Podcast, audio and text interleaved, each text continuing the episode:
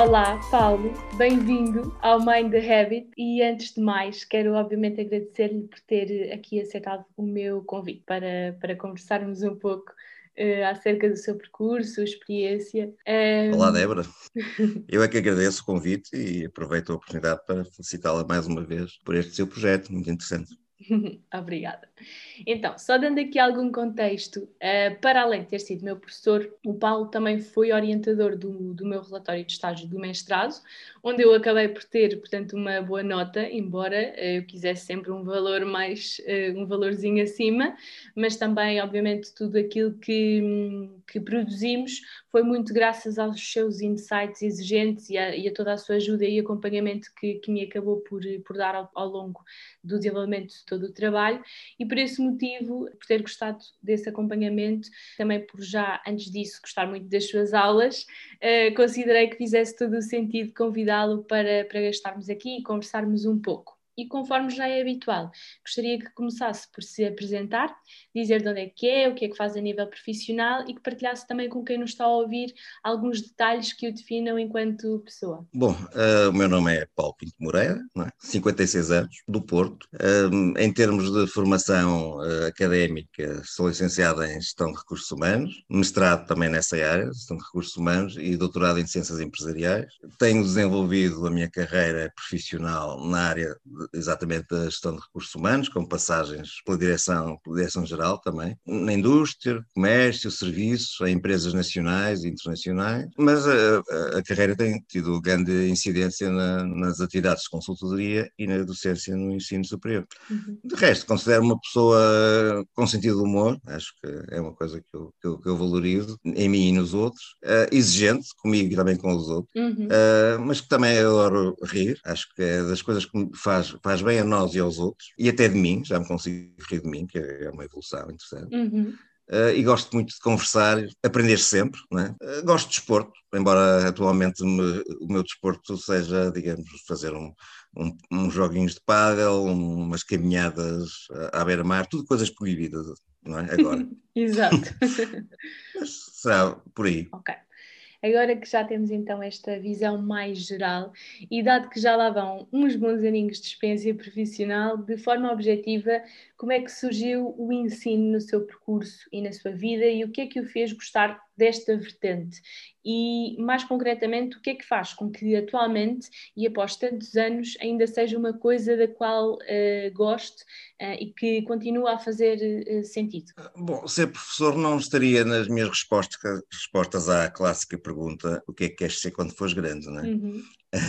Mas, no entanto, acho que fui desenvolvendo algumas competências para comunicar, contar histórias, ouvir histórias, e, portanto, acho que desde cedo reconhecia algumas dessas competências, ou reconheciam em mim algumas dessas competências. E, portanto, foi com alguma naturalidade, aí quando tinha 4, 5 anos de experiência profissional, tive a oportunidade de começar pela formação profissional como formador, é? e tive a oportunidade também de, de, frequentar os primeiros cursos de formação pedagógica de formadores, que depois vinha ser também formador de formadores durante uh, algum tempo, a par das áreas de gestão, e, nomeadamente a gestão de recursos humanos e de comportamento organizacional, uh, e foi assim que começou, digamos, a minha ligação uh, ao ensino. Depois, uh, obviamente, fui evoluindo também em termos de habilitações académicas e, portanto, também fui, fui passando para o ensino superior e tal, e pós-graduações, mestrados, licenciaturas, etc. Uhum. Continuo a gostar de passar conhecimento hoje em dia, levar os alunos a interessar-se por uma área, uma temática, e depois levá-los a, a, explorar um bocadinho mais aquela coisa uh, pelo qual se interessaram. Acho que continua a ser um bocadinho provocador de espíritos,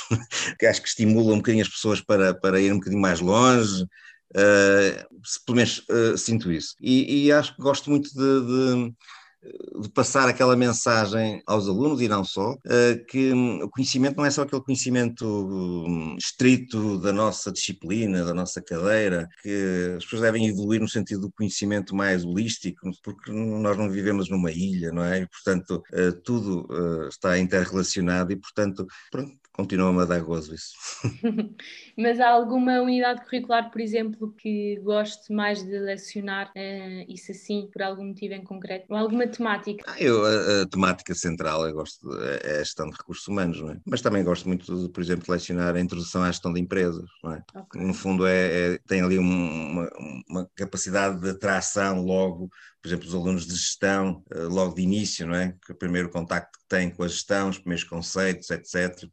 Mas, de facto, se entrar pelo meu core business é a gestão de recursos humanos, não é? Certo, ok. E, e face a este contexto de pandemia, como é que correu toda esta transição das aulas presenciais para a modalidade online, portanto, na altura, e quais é que foram as maiores dificuldades que sentiu ao longo deste período de adaptação, que certamente ainda acaba por, eh, por estar em vigor, e vendo as coisas. Por, por um lado positivo, perceber também se identifica atualmente alguma vantagem nesta, nesta mudança. É evidente que foi para todos um período difícil, não é? Eh, eu, eu considero que ainda estamos todos a aprender, professores e alunos. Foi um, um, paradigma que se alterou completamente, não é? O professor da sala passar para o professor de casa e, os alunos todos em casa. De qualquer forma, eh, também lá em Coimbra ehm, a passagem foi, posso ser serena, a tecnologia estava implementada, eh, não foi, não foi complicado. E eu tento tirar o melhor partido possível das situações, não é a minha forma de estar. E, portanto, às vezes até aproveito, eu, eu ainda há dois dias uh, os alunos estavam a apresentar um, um, um trabalho online, uh, portanto nós estamos agora com aulas uh, online e, e, presenciais ao mesmo tempo, e os alunos uhum. estavam a apresentar um trabalho online e de repente o, o aluno que estava a falar saltou-lhe um gato para o colo. e, e que foi bem, eu aproveitei aquilo para fazer uma risota e porque estive sempre a falar do gato de meia volta. Portanto, quer dizer, também aproveitar um bocadinho aquelas situações para descontrair e, e, continuar. Eu, como costumo dizer, bom, eu continuo a contar as minhas histórias, não é? Eu gosto, de, a Débora foi minha aluna, sabe que eu faço uma história de qualquer coisa, uhum. pelo menos uh, tento contar uma história acerca das coisas e, portanto, e incluir acho, acerca das temáticas que vou falando, ou uma história que aconteceu comigo, ou que ouvi falar, ou que portanto, para ilustrar um bocadinho uh, as questões. E, portanto, eu continuo a fazer isso. Agora, é evidente que não é a mesma coisa. Ainda por cima, então, com esta, uh, com esta situação de ter alunos em casa e outros em sala, e, portanto, muitas vezes algumas atividades que é preciso fazer tornam-se complicadas. Mas eu acho que há aqui, como disse, que também para olhar para o ponto positivo, não é? Acho que há aqui uma uhum. oportunidade interessante. Primeiro, eu acho que nada vai ser como antes. Eu acho que, que o ensino online veio para ficar. Aliás, nós já tínhamos os dispositivos, já tínhamos o Zoom, já tínhamos tudo, já tínhamos o, o, o, o Moodle e os testes do Moodle, só que de facto ninguém usava, não é? Isto é um bocadinho como nas empresas, uh, muitas empresas até disponibilizavam aos seus colaboradores, por exemplo, um dia em casa para trabalhar uh, a partir de casa, mas as pessoas achavam que até que, que as chefias nem gostavam, não é? E que uhum. era assim um bocadinho diferente demais, etc. Bom, mas dizia eu, acho que não vai ficar, as coisas não vão ficar como estavam. Não sei se será 50% de aulas, mas acho que provavelmente não será, não será 50-50, mas acho que há alguma percentagem de de, de atividades letivas uh, podem, e se calhar até devem, uh, para facilidade dos alunos, uh, seguir uma linha mais online, digamos assim. Não é? Agora, nada de substituir, como eu estava a dizer, o, o presencial, isso é verdade. Mas eu estava a dizer, há, há uma oportunidade que que é o, o, a gamification, como hoje se diz, não é? Portanto, obviamente nós podemos fazer isso nas aulas presenciais, mas aproveitando as tecnologias, uh, eu estou-me a lembrar, por exemplo, de jogos de gestão, que eu gostaria muito de ver implementado na, na, no ensino superior, porque são auxiliares fantásticos, tanto para os professores, para explicitarem a matéria, no fundo, desenvolver cenários de empresas, etc. E já existe muita coisa feita, uh, que é muito dirigida uh, às empresas. Eu, por acaso, tive uma excelente experiência profissional com, com uma empresa sueca, com que, é que eu estive ligado, que é a CLMI, que é um dos, um dos maiores uh, fornecedores de, de formação uh, em termos de jogos, não é? de jogos de gestão, e gostava muito que nós avançássemos nesse sentido. E aproveitando as tecnologias e, a, e, a, e as dificuldades da distância, acho que os jogos, os jogos de gestão, os quizzes, é evidente que isso já existe, etc. acho que é uma oportunidade de desenvolvimento, mesmo por parte dos professores, para hum, começar a apostar um bocadinho nessas, nessas ferramentas que seriam muito interessantes. E depois podem, obviamente, ser levadas para a sala de aula e ser passadas em eh, online e, e, e são, são, são ferramentas muito, muito cativantes, muito poderosas. Uhum.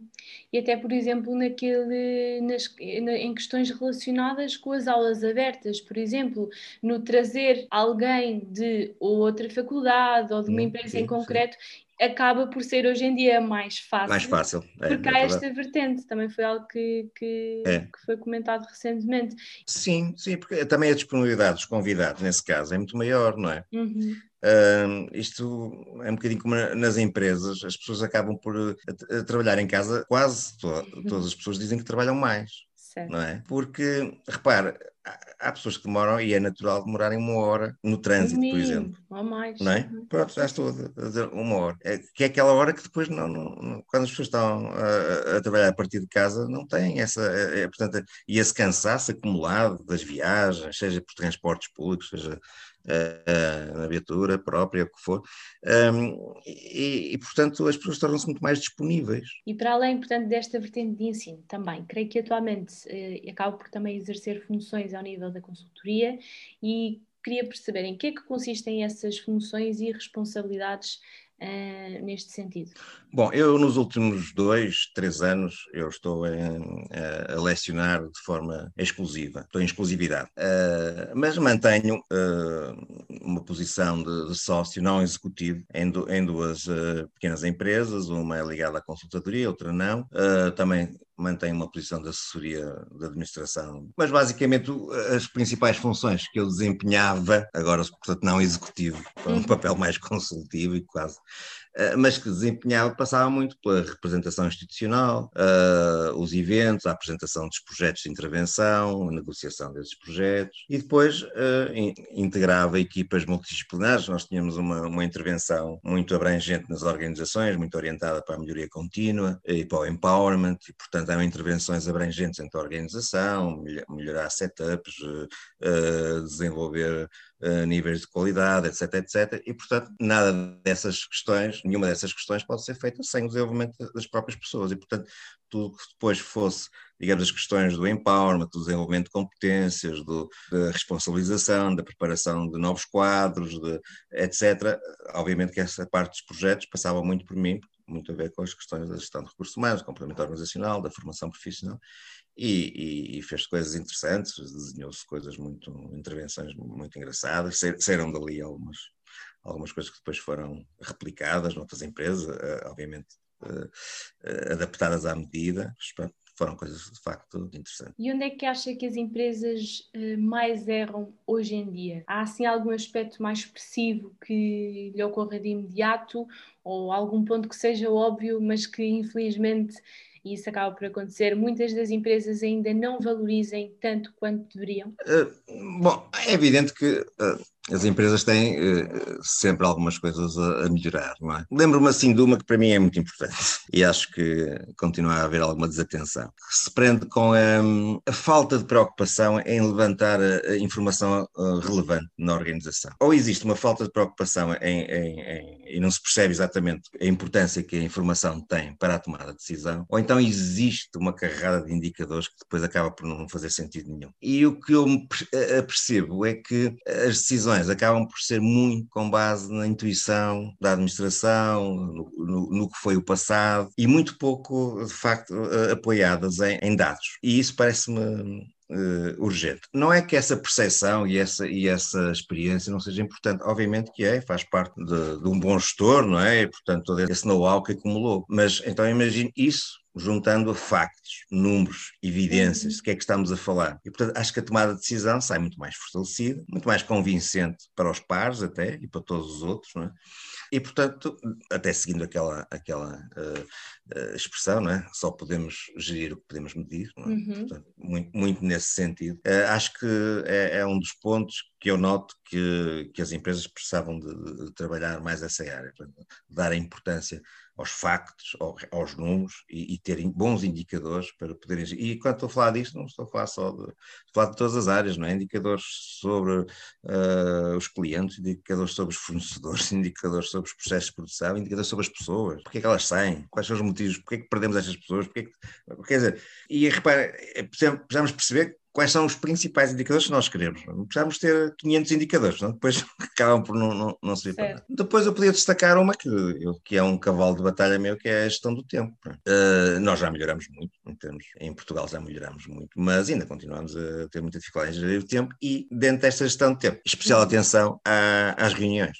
Eu sou um anti-reuniões, aliás, até cheguei a mudar o nome das reuniões, porque eu costumo dizer um pequeno guião, assim, um, de resposta rápida, uh, acerca da importância ou pertinência daquela reunião, provavelmente já ia desencorajar o, promotor dessa reunião a, a, a fazê-la. E, portanto, uhum. eu não arriscaria uma porcentagem, mas muitas, muitas reuniões não têm sentido nenhum. Uhum. E depois não tem planos de ação, que é outra coisa que me choca, não é? Fazer reuniões e depois não sai de lá um output, não é? Não sai lá um, um, um documento e o que é que cada um faz, quando, quais são os resultados, quando é que nós vamos ver, em que período. Portanto, mais uma vez, uh, esta é um bocadinho a tal má gestão do tempo e, e, no fundo, uma má organização. Uhum. Serão assim, assim, os dois pontos que eu agora me lembro.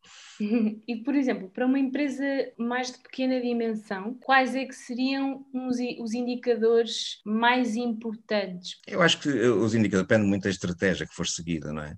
A, visão que, que, que os empreendedores têm em relação à organização e a missão que querem prosseguir. Isso deve depois eh, dar lugar a, a objetivos e depois esses objetivos precisam ter indicadores à frente, não é? Para perceber até que ponto nós estamos, é onde é que nós queremos chegar, é aqui. Então vamos criar indicadores para medir como é que estão.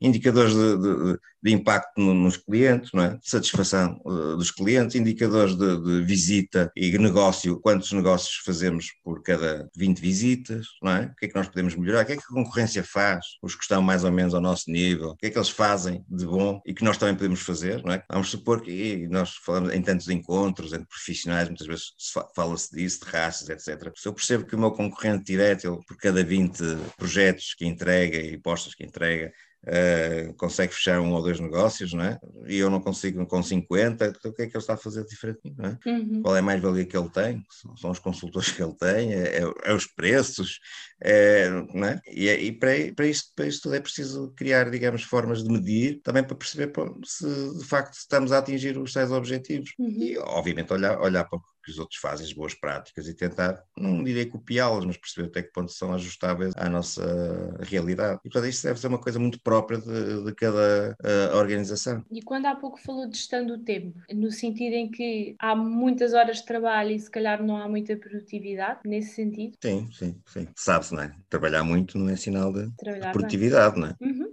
Uh, no sentido que as mas... pessoas muitas vezes. Uh, o, o exercício deve ser estar a, a, produzir alguma coisa, não é? Não é estar ocupado. Isto, e há muito essa, essa, essa componente, essa, esse pensamento. As pessoas estão ocupadas, sentem que estão a trabalhar, mas às vezes não, não estão a criar valor nenhum, não é? Uhum. estão e ocupadas até, com às coisas. Às vezes para a chefia, se calhar, eh, não sei se pois, concorda, pois, pois tem a ver com. Diga, lá, ok, estão lá a trabalhar, mas se calhar não, só estão pois, lá. Só estão lá, exatamente. A cabeça está num sítio qualquer, por exemplo, não é?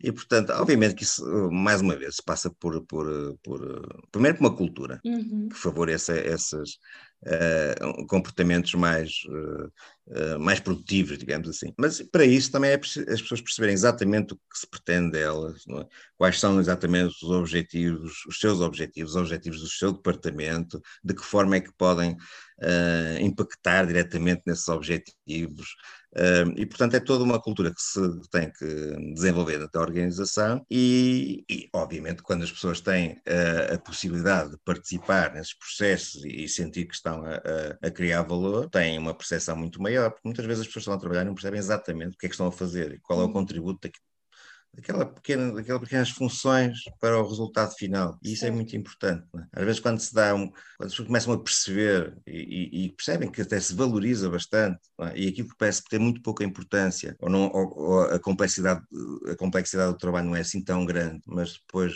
se alguém lhe consegue demonstrar a importância que tem no, no cliente final. Lá, posso estar a falar de embalagem, posso estar a falar de uhum. verificação final, é? coisas que às vezes um, as pessoas fazem de uma forma irrefletida e às vezes quando as organizações têm essa, essa preocupação em, em, demonstrar qual é o contributo de cada função para o resultado final e para a satisfação dos clientes, etc. Isso também puxa pelo brio, não é? De cada um e, e começam a perceber exatamente que afinal a sua função também é muito importante.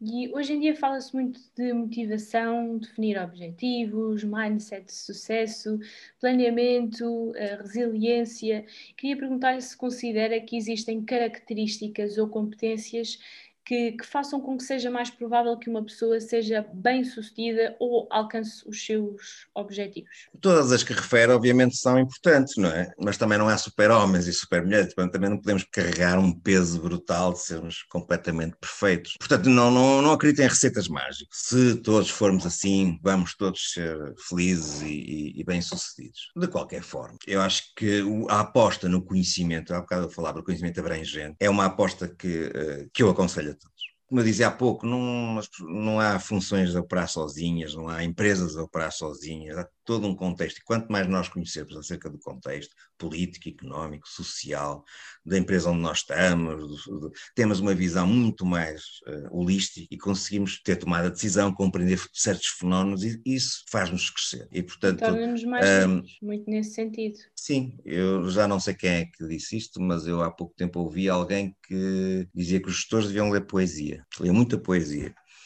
Eu não, não sei se, se deviam ler poesia, mas concordo que devem ter uma cultura geral. Não só os gestores, mas as pessoas que querem, digamos, como disse, ser bem-sucedidas, exatamente para. Não precisamos ser, digamos, uns grandes intelectuais, mas, mas ter essa percepção do, do, do todo. Eu, há, uma frase que eu gosto muito, que é do, do professor uh, Abel Salazar, que é o patrono do, da, de uma faculdade de medicina, do ICVAS, do Porto, e aliás essa frase está lá na, nas instalações da faculdade, que é o médico só sabe medicina, nem de medicina sabe. Exatamente, se pensarmos o que é que nós reconhecemos no médico, provavelmente é aquela capacidade de empatia, não é? De saber explicar à pessoa, seja uma maleita qualquer, seja uh, a compreensão, o ouvir, saber ouvir. Portanto, penso eu que ele estaria a falar uh, de, de, todas essas circunstâncias. E eu adaptaria isso ao que é hoje encarado como o sucesso profissional é, ok, nós sabemos de uma área específica, convém acompanharmos o desenvolvimento dessa área e informarmos o melhor possível, mas quanto mais uh, conhecimento tivermos do contexto, do, digamos, uh, o tal conhecimento mais holístico em relação à vida, à sociedade, à política, etc., etc., estamos mais preparados para perceber, mesmo numa perspectiva assim, até mais micro, numa empresa. Quer dizer, o, o o bom economista, ou o bom contabilista, ou o bom gestor de recursos humanos, o bom gestor de, de produção, se só souber da sua área, de facto está muito limitado, seja na, na inter-relação eh, entre os vários departamentos, é? seja na compreensão do, do, todo da organização. E, portanto, provavelmente, se uh, ficar muito na, na, na, sua área de conforto, nunca sairá muito, de, digamos,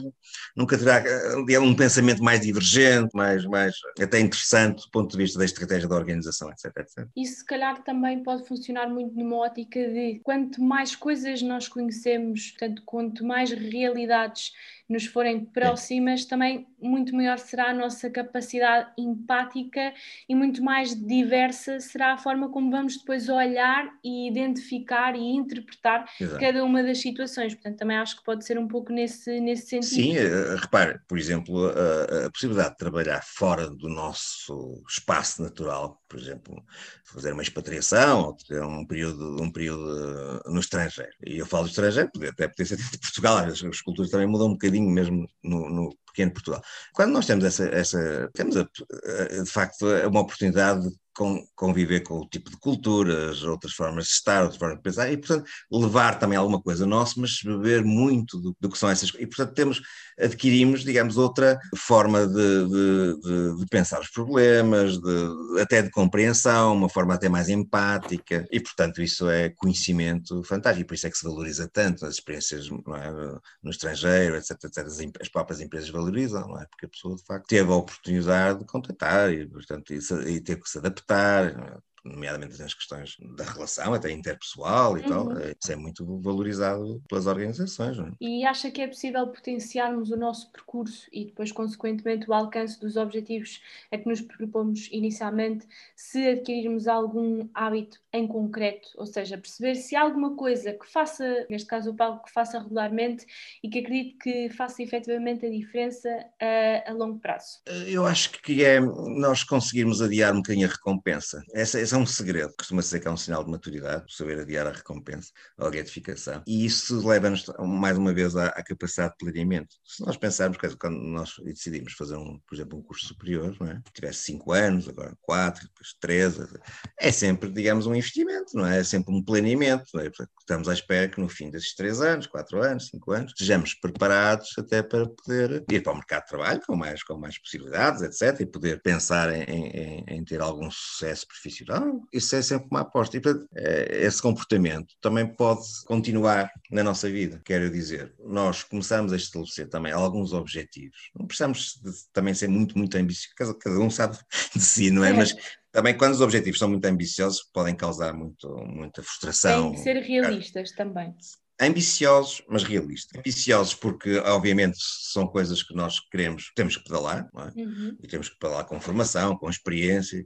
e, portanto, a Débora é um bom exemplo. Quando foi estagiar, não é? eu segui o seu percurso como seu orientador, seu professor antes, e, e, e, portanto, quando se vai estagiar, não são estágios remunerados, e a pessoa até ainda por cima ainda, ainda faz um investimento pessoal em termos porque se desloca da, eh, da sua área de habitação para, para outra, etc, etc.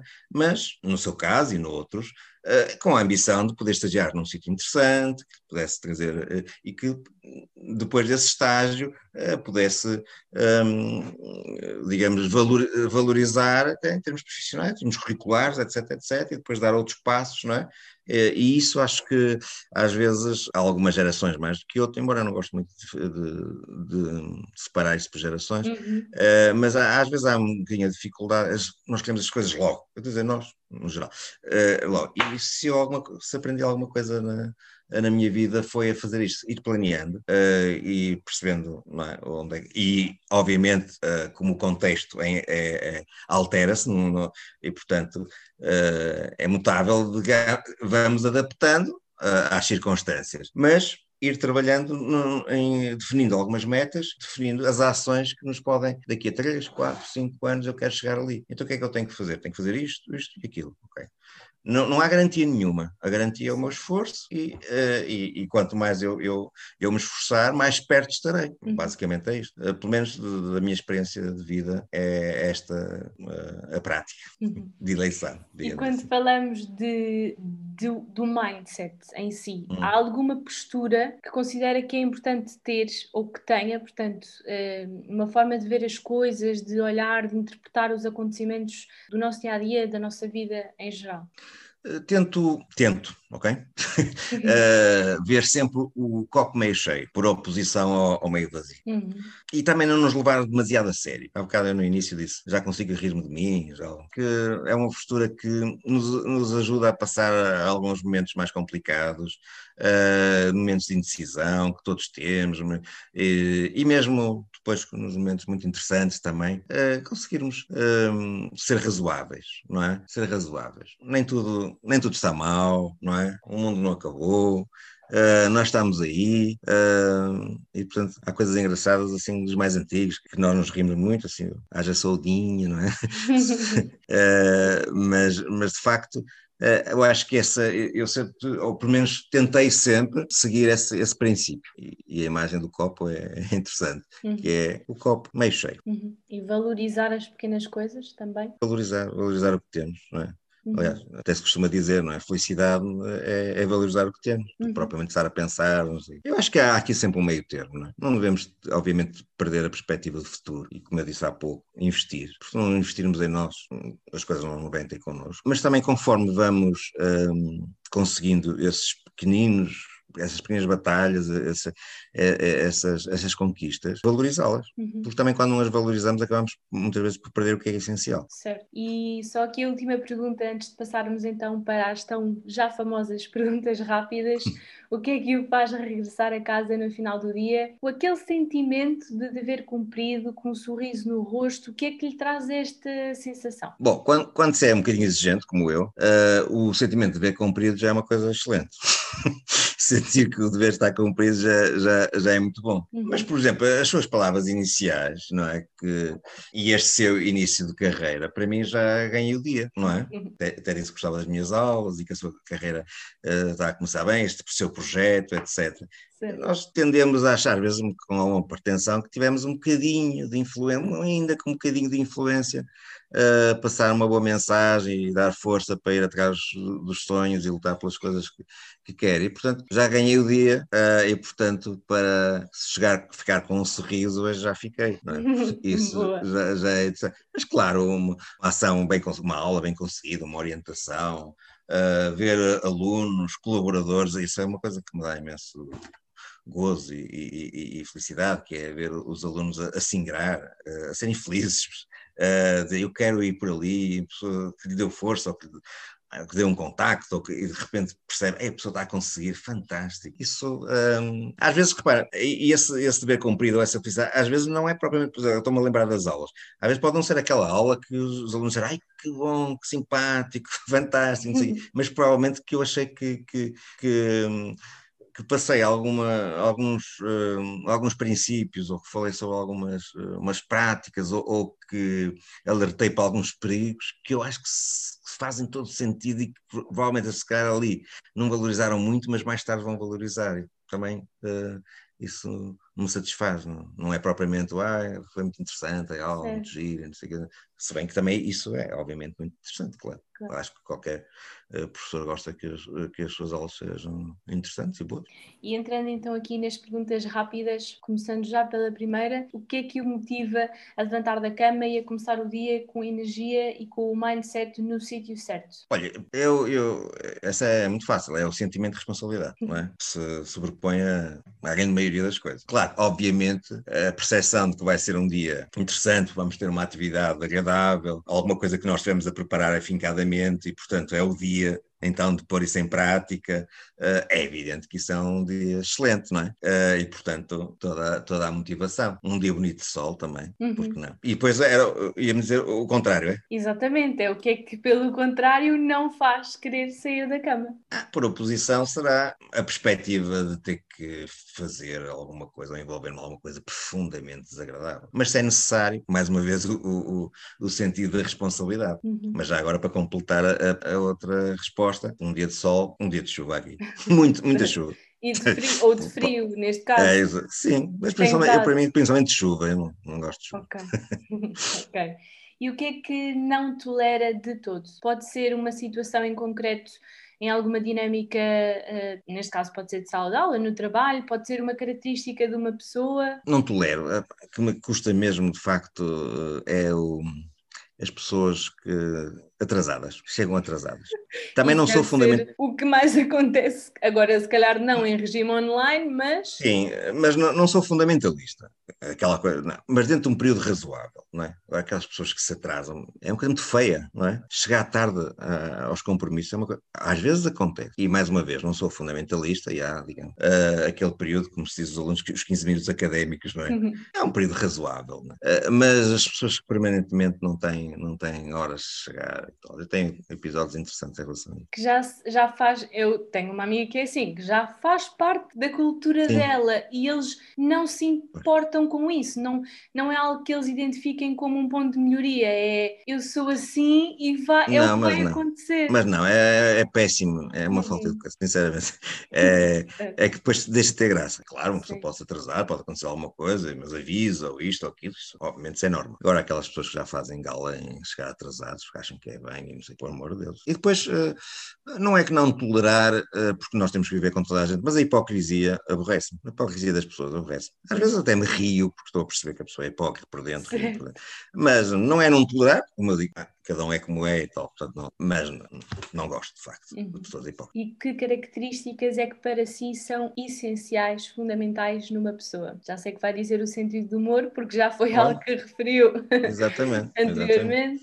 Exatamente. Não, é de facto, eu, eu, eu prezo muito o sentido do humor. Espero tê-lo e espero que os outros o tenham, não é? Uh, o sentido do humor da, da resolve muitas questões. Faz-nos ver a vida barre... de uma forma muito mais leve. Quebra, uh... quebra barreiras, um, as coisas mais detestáveis que se ouve é, é aquelas coisas tipo uh, trabalho é trabalho, conhaque é conhaque, um, rir uh, em, em, trabalho é assim uma coisa vista Pelo contrário, uma risada, uma piada no momento certo, liberta, as pessoas riem-se eh, e de repente estão rapidamente focadas, até, até nas aulas. Há bocado eu falei daquela situação uh, do aluno online. Se começou a encontrar um momento de, uh, interessante, que as pessoas riam, descontraem um bocadinho, até uhum. a propósito de alguma coisa de, das temáticas que estamos a abordar, isto e aquilo, uma história qualquer, e depois voltamos, as pessoas voltam muito mais focadas, voltam outra vez, não é? Portanto, é, são princípios assim que ainda subsistem, mas que, sim, o sentido do humor eu, eu prezo. E depois a capacidade de, que as pessoas têm ou não têm de conversar. E, e conversar não é falar, não é? Uhum. É, é, falar, é ouvir, escutar, é? escutar compreender a perspectiva dos outros, isso é que é conversar. Tentar, podemos não concordar, mas aquela capacidade de empatia, não é? Isso prezo muito. Aliás, eu gosto muito de conversar e, e, e gosto de ouvir uh, perspectivas diferentes de mim. Eu posso nunca concordar, posso, mas. Mas é interessante identificar o que é que está por trás. Depois, exato. Uhum. É, perceber o que, é que, que, é que motiva a pessoa, perceber o que é que está por trás e isso é, acho que é uma riqueza que. E, e nem sempre as pessoas uh, conseguem esse tipo de hidrato, não é? Porque porque há pessoas de facto, mas eu prezo, se puder escolher o que é que eu prezo nas pessoas, foi a pergunta, é, será exatamente isso. Não é? Isso depois também nos faz identificar, não digo alguns traços, mas o que é que há de diferente faz-nos depois perceber muito melhor algumas situações mais concretas, não é traços exatamente. que eu quero dizer, mas calhar compreender depois melhor as pessoas por causa compreender as motivações das pessoas o que leva as uhum. pessoas a ter uma tomada de posição naquele sentido uhum. há raízes digamos assim em relação a, a, a, essa, a, esse, posicionamento é interessante não é? Uhum. mas é, é preciso gostar de pessoas não é? certo exatamente é, que já agora é uma das exigências dos que eu costumo dizer né? para ser um gestor de recursos humanos apesar Sim, de todas as componentes dúvida. técnicas e, de gestão que é preciso é preciso gostar de pessoas Sim, sim. E é bastante desafiante lidar com pessoas. E às vezes não é fácil gostar sempre, não é? Sim, exatamente. Exatamente. Exato. Mas depois há aquelas situações que, lá está, dão-nos esse sentimento de, de dever cumprido, de já valeu Sim. a pena, de termos Exato. feito algum tipo de. termos tido impacto positivo na, na, pessoa, na vida da pessoa, e isso é depois o que faz compensar. Enchemos, enchemos outra vez o ego, não é? O, e o balãozinho de ar, exatamente. Exato, e depois já temos para depois gastar durante mais algum tempo. Exatamente, é, é mesmo é isso. isso. É isso. É isso. Um, e dê-me dê um exemplo de, de alguém que admire e explique-me porquê. Uh, bom, eu admiro várias pessoas, desde logo no, no âmbito mais restrito da minha família, dos meus amigos, uhum. para não estar assim a particularizar, porque as pessoas nem, nem conhecem, não é? Certo. Eu manifesto uma profunda admiração pela abnegação de, de, dos voluntários, missionários, que, que abraçam diversas causas eh, que no fundo tentam minimizar o sofrimento humano, seja elas qual forem. É? E eu fico sempre a ver um documentário, ou ler um livro, ou, ou, ouvir um relato de alguém que, com total abnegação, eh, foi para um país em guerra. Eu continuo a achar esses os, os meus heróis, de facto. E hum, falou-me em livros. Qual é que foi hum. o livro que mais gostou de ler até hoje? Acredito que seja é, difícil, se calhar é escolher difícil, um. É, uhum. é, é, difícil, não vou, não vou inventar muito. Este livro que eu vou falar está sempre entre os 10 ou 20 maiores livros, ou os livros mais lidos ou, ou indispensáveis. São os 100 anos de solidão, do Gabriel Garcia Marques. Também os livros têm uma coisa, que é, para além da sua qualidade, o facto de nós gostarmos ou não deles, também tem a ver com a altura em que nós os lemos. Sim, é? fundamentalmente. É? O impacto que tiveram, provavelmente também já lhe aconteceu, de livros provavelmente têm um grande impacto numa determinada altura, se voltar a eles. É, Ou ao contrário. Ou ao contrário, exatamente, não os percebeu. Não ficamos assim nada de especial, mas depois voltamos exatamente. a ler e é como se fosse uma leitura completamente diferente daquela que, que tivemos. Exatamente. Uhum. Ah, já agora há outro que também uh, é interessante. Agora posso dizer outro, não é? Claro, claro que sim. Que é só a jangada de pedra, José Saramago, aquela, aquela parábola uh, do isolamento da Península Ibérica, eu achei fantástico. E se pudesse pedir mais tempo, este bem tão precioso que às vezes no dia falta, pediria mais tempo para fazer o quê? Uh, mais tempo para viajar. Tempo e espaço, que agora não temos espaço, não é? Uh, não é bem espaço, é mais liberdade. Não, espaço no sentido de não podemos ir lá nenhum, não é? Pois, exato, certo. Mas para, viajar é das atividades mais enriquecedoras e que faz parte, olha, estávamos a falar há bocadinho, do, do desenvolvimento uhum. pessoal é? e mesmo profissional. O contatar outras realidades, outras culturas, etc. Viajar é, é, é muito, muito, interessante e educativo. Uhum. Portanto, Sim. mais tempo a viajar. Uhum. E onde e como, para finalizar, onde e como é que se vê daqui a 5 anos? Mais coisa, menos coisa. Hum, daqui a 5 anos espero estar a fazer o mesmo que estou a fazer agora, sinceramente. Pelo menos com a mesma motivação e alcançando alguns objetivos, como eu disse há pouco, não é? Claro. É, uh, eu vou traçando e, portanto, será isso. Não sei se há alguma coisa, se há mais alguma coisa que queira acrescentar. Eu haveria naturalmente muito mais para conversarmos. Volto aqui a reiterar o meu, o meu agradecimento, portanto, por ter aceito o meu convite um, ehm, e, obviamente, de alguma forma ter contribuído para a continuação deste, deste projeto. Um, não sei se quer acrescentar mais alguma coisa só para terminarmos. Não, obrigado mais uma vez, foi muito interessante. Obrigada. Para ti que estás a ouvir este episódio, muito obrigado também por teres ouvido até ao fim e não te esqueças de seguir a página do podcast no Instagram através do arroba Mind the Habit Podcast e vemos certamente no próximo episódio.